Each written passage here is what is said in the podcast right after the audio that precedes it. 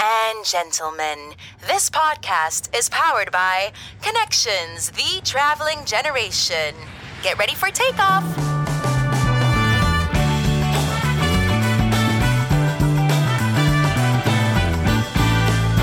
Een stad vervuilt constant, hè, zoals een slang van vel wisselt.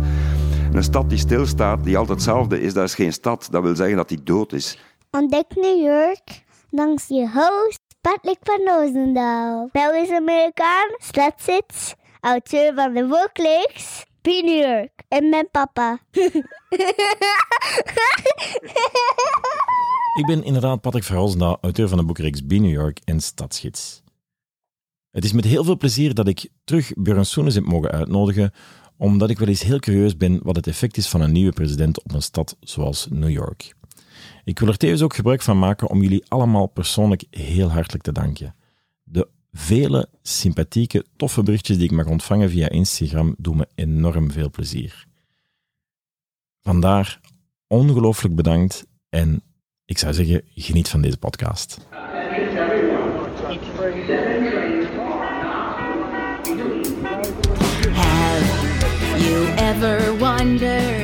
To become a real New Yorker? Stop and look no further. This podcast will take you there. Live from New York City, be New York. It's showtime.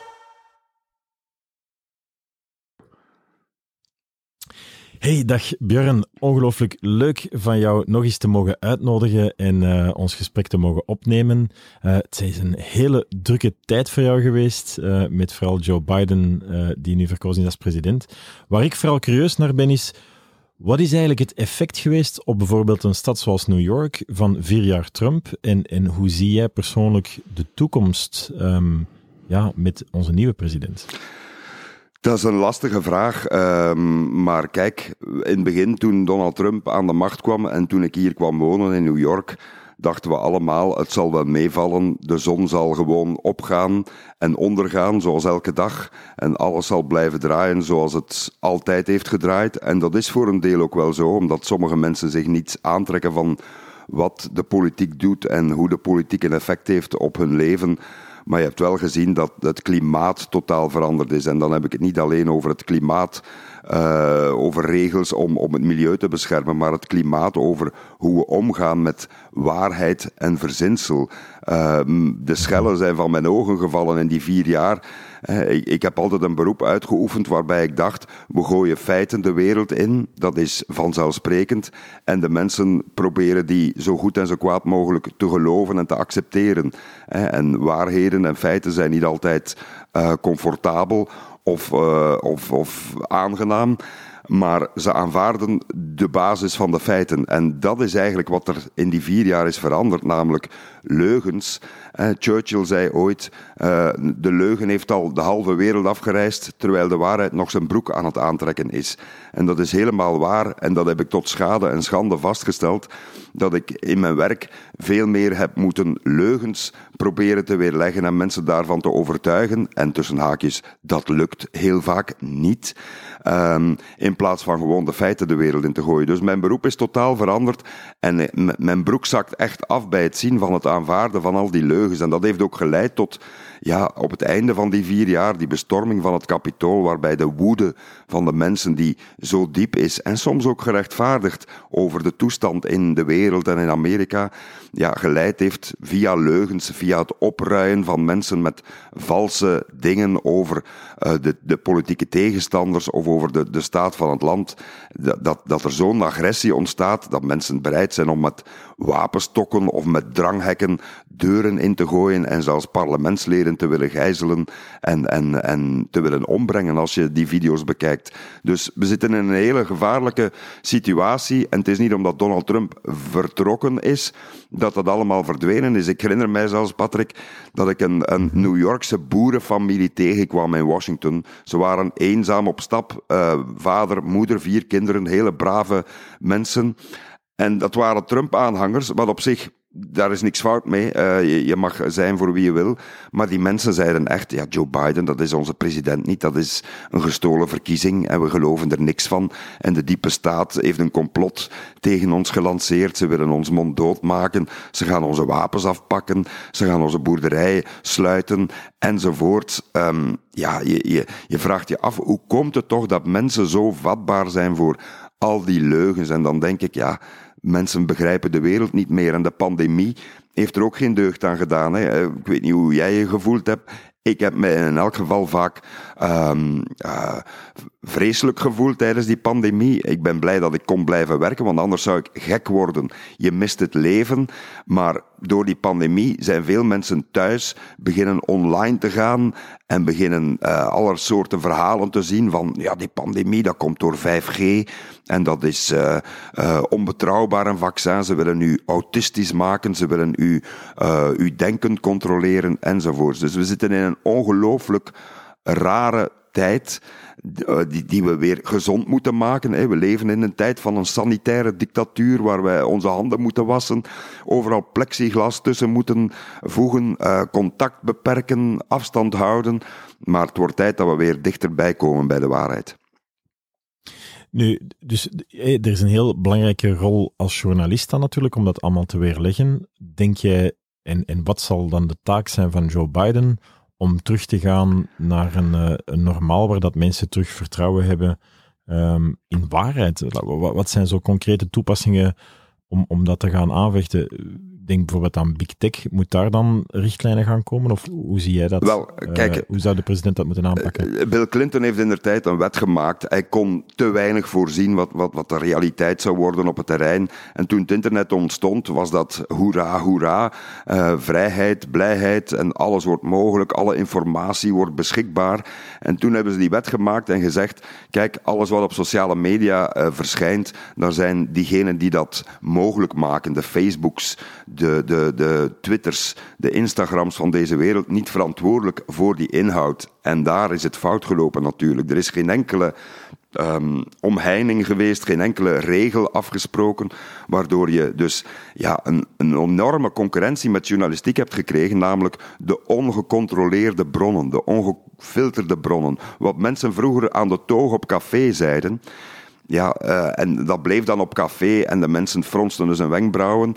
Ja, nu is dat in the open. Nu wordt dat verspreid door vele mensen nog eens verspreid door allerhande algoritmes, want we krijgen allemaal het nieuws waar we een voorkeur voor hebben en daardoor krijg je die, die ecologie van leugens. Nu, uh, Joe Biden, als hij dat wil veranderen, ik denk dat de, de sleutel ligt in een beter leven maken voor mensen. Kijk, de ongelijkheid tussen mensen is zo groot. In New York zie je dat eigenlijk nog het meest van al. Je hebt mensen die flatjes uh, hebben waar ze amper uh, het, het, geld voor hebben om ze te betalen, op 40 vierkante meter eh, wonen. Je hebt er anderen die op 400 vierkante meter wonen, niet eens wonen in een appartement en daar tientallen miljoenen voor neertellen als belegging. Dus die ongelijkheid, die kloof tussen mensen is zo groot geworden. Als Joe Biden dat kan wegwerken en mensen die gewoon gaan werken weer een uitzicht geven op een toekomst, namelijk uh, dat de mensen zich geen zorgen moeten maken. Dat ze de, de, de opleiding van een kind kunnen betalen. Dat ze niet moeten bang zijn dat een kind uh, zonder eten naar school moet. Uh, dat ze niet bang moeten zijn dat, dat een huis niet afbetaald geraakt. Dat een ziekteverzekering hen failliet zal maken. Als ze dat een beetje beter kan maken, dan gaan de mensen weer vertrouwen krijgen in de overheid. De overheid wordt nu gezien als de vijand, maar het zou weer moeten gezien worden als iemand of iets dat hen helpt. En daar is het zo fout gelopen, omdat mensen nergens nog vertrouwen in hebben, het gevoel hebben dat ze bedrogen zijn, dat ze genaaid zijn.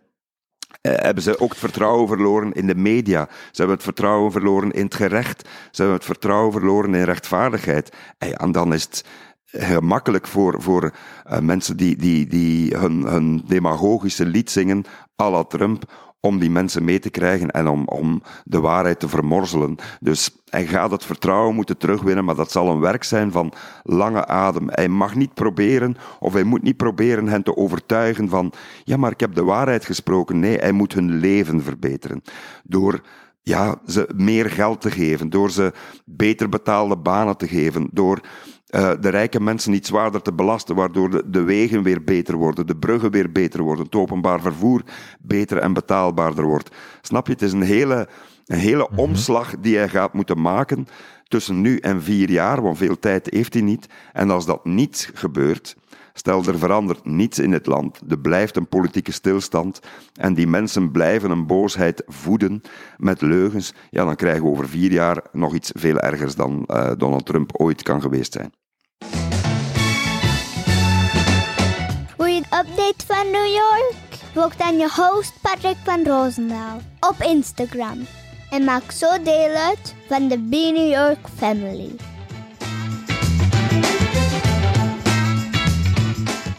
Laten we hopen van niet.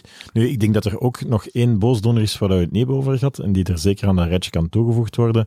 Uh, ja, dat zijn de, de grote bedrijven, hè, de, de, de zeer grote bedrijven in Amerika. Ik was uh, van de week, ik heb het jou trouwens ook uh, berichtje over gestuurd, zo gechoqueerd toen dat mijn dochter van vijf jaar met een papiertje thuis kwam en het menu toonde dat zij te eten krijgt op school. Ja, dat is precies één gesponsorde advertentie van de grote bedrijven. Dus ik denk dat ook, um, en ik ben er nu al in gechoqueerd, maar ik denk dat het vertrouwen van die, als meer mensen daar bewust van worden, dat eigenlijk uw kinderen worden geïndoctrineerd, dat er uh, wel ook een opstand kan komen naar grote bedrijven. Uh. Absoluut, Patrick. En dat is een beetje het ding. Mensen fulmineren altijd tegen de politiek, maar de echte reden voor een onvrede zit vaak bij die grote bedrijven. Als ze het hebben over globalisering en het verdwijnen van banen, dat zijn niet de overheden en niet de regeringen die die banen verschepen, dat zijn de bedrijven. Zij zijn oppermachtig. En je ziet dat ook aan een stad als New York. De publieke scholen, zij moeten een beroep doen op die grote bedrijven die veel geld hebben en, en die dure aandelen hebben. Uh, en die, die dus vrij spel krijgen om hun eigen producten in de markt te zetten bij, bij jonge kinderen, zoals jouw dochter Marie van, van amper vijf jaar oud. Waarom? Omdat die stad geen geld meer heeft om zelf die maaltijden te bekostigen. Waarom? Omdat de overheid zegt, we moeten lagere belastingen doen. En als je lagere belastingen doet en die bedrijven niet meer belast, uh, dan komt er geen geld meer binnen voor die stad. Ja, en die stad moet, moet proberen uh, vele diensten te verzorgen, gaande van, van opvang van daklozen tot, tot het bestrijden van honger. En hoe doen ze dat als ze geen geld hebben? Ah, dan moeten ze het handje uitsteken naar die grote bedrijven die oppermachtig zijn. En die bedrijven zeggen dan, oké, okay, uh, we zien dat als een PR-operatie. Kijk eens wat een goed hart wij hebben. Wij leveren gratis maaltijden. Maar ondertussen maken ze die kleine kinderen al klaar om levenslang klant te zijn. Dus die kleine investering van een, een, een potje ketchup of, of, een, of een, uh, een stukje vlees of, of een koekje, ja, dat verdient zich dubbel en dik terug later, uh, omdat ze dan vaste klanten worden en, en er, ervoor zorgen dat die kinderen al gehokt zijn, dat, dat ze al vastgehaakt zijn aan hun merk. En mensen hebben dat vaak niet door. Kijk, als ze protesteren ook tegen het verdwijnen van banen, we vergeten vaak dat dat te maken heeft niet alleen met het verdwijnen van een baan naar Vietnam of China, die, die operatie is al lang geleden gebeurd. Maar het gaat over robotisering. Als je kijkt naar Amerikaanse fabrieken, de meeste banen die verloren gaan, is omdat er robotten worden uh, gemaakt, automatisering. Kijk, als we in, in de toekomst uh, taxichauffeurs krijgen die niet meer bestaan, omdat het een zelfrijdende auto is. We kunnen dat fantastisch vinden.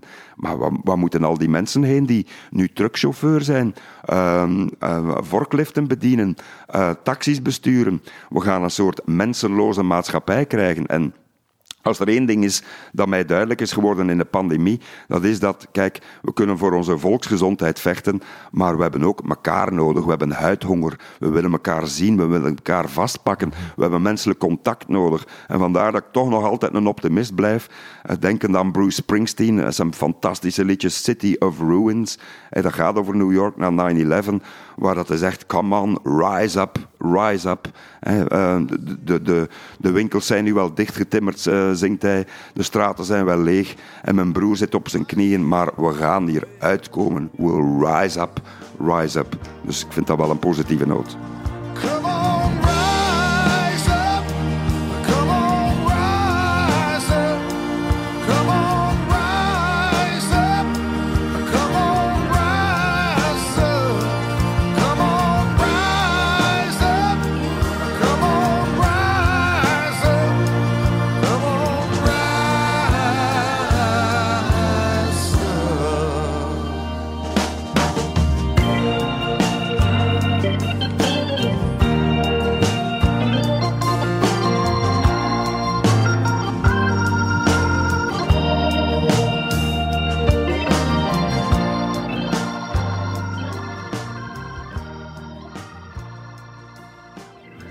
Ja, en ik, ik deel die... Je weet, eh, je kent mij ook. Ik ben ook altijd heel, heel positief ingesteld. Ik denk dus bijvoorbeeld in mijn sector, het stadsgidsen. ehm ik krijg dan dikwijls van mensen van oh, ik heb hier een audio-app en ik heb hier eh, een virtuele tour en ik heb een virtueel dat. Maar ik denk meer dan ooit...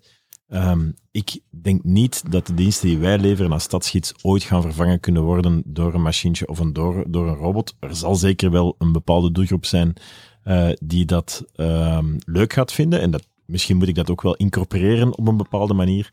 Maar het terug ontmoeten van klanten en ze persoonlijk in de ogen kunnen kijken als je over iets vertelt en aanvoelen of dat ze dat nu juist leuk vinden en daarop dan gebaseerd andere dingen kan laten tonen.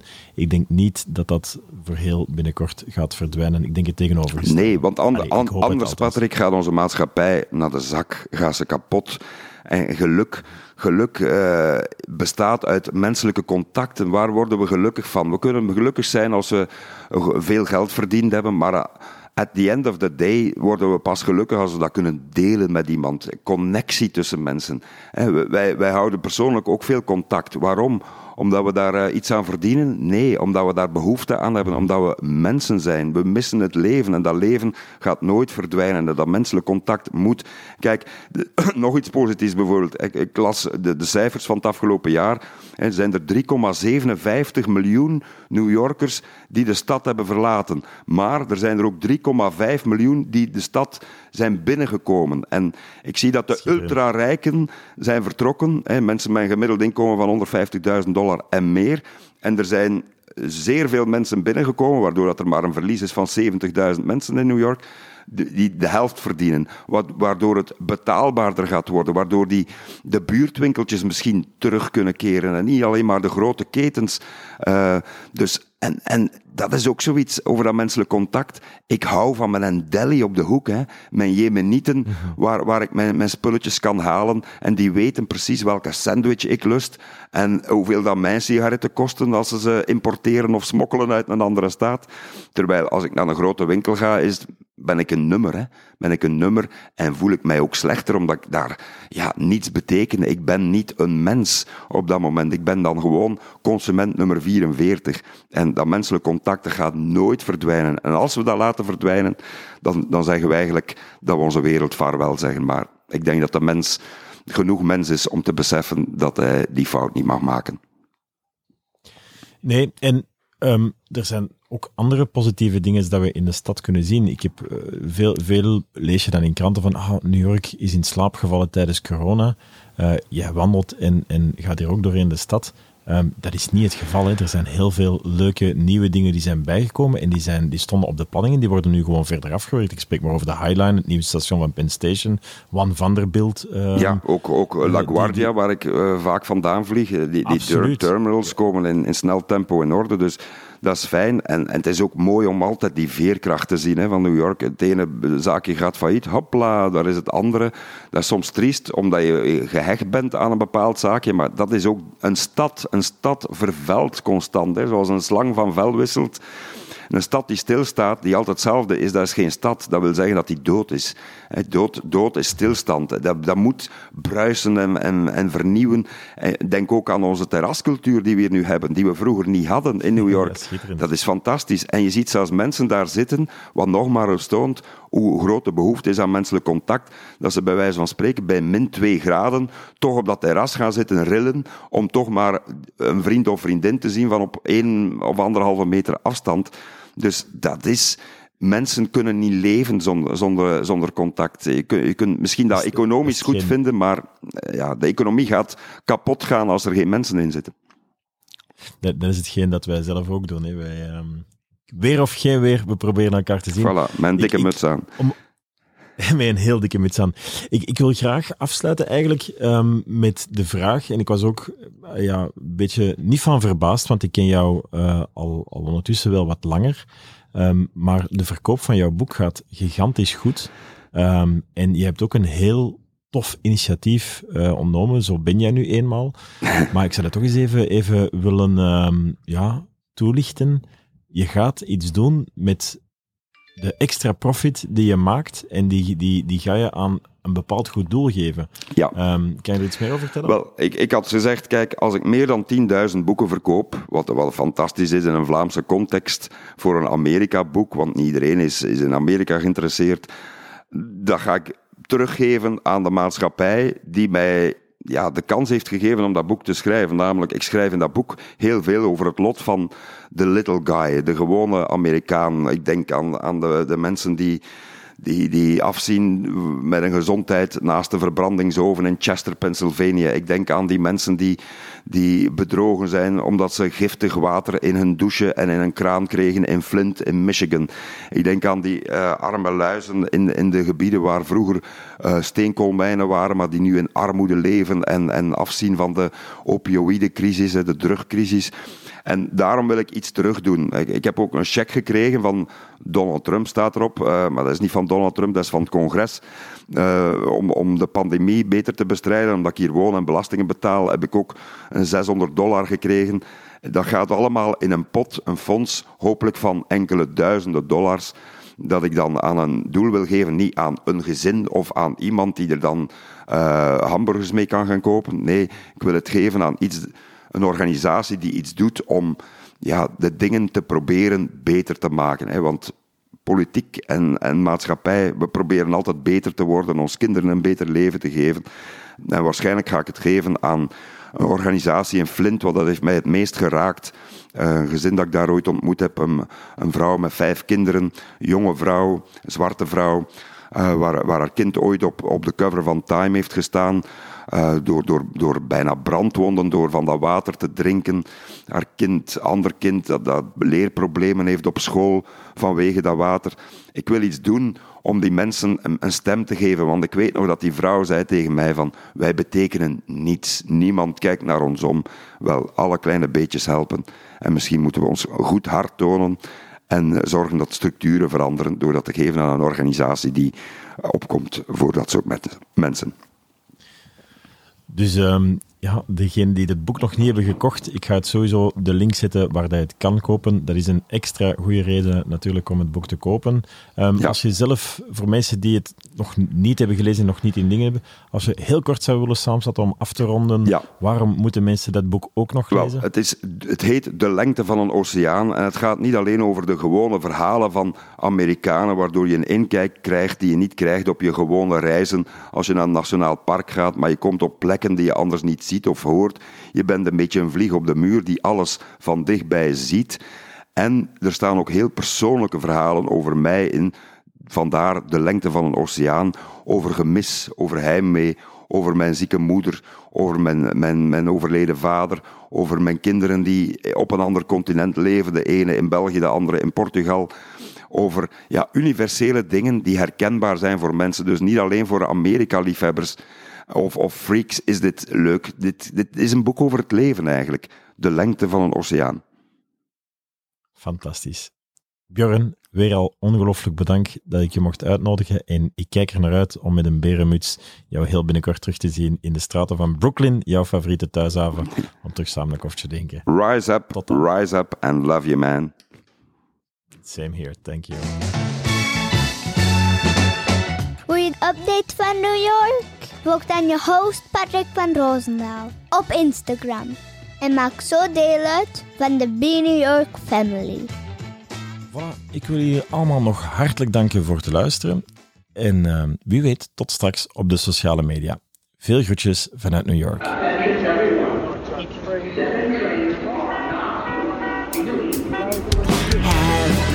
you ever wondered how to become a real New Yorker? Stop and look no further. This podcast will take you there. Here's a few tips be unique, be creative, be adventurous, be yourself, be the dream, be special, be New York.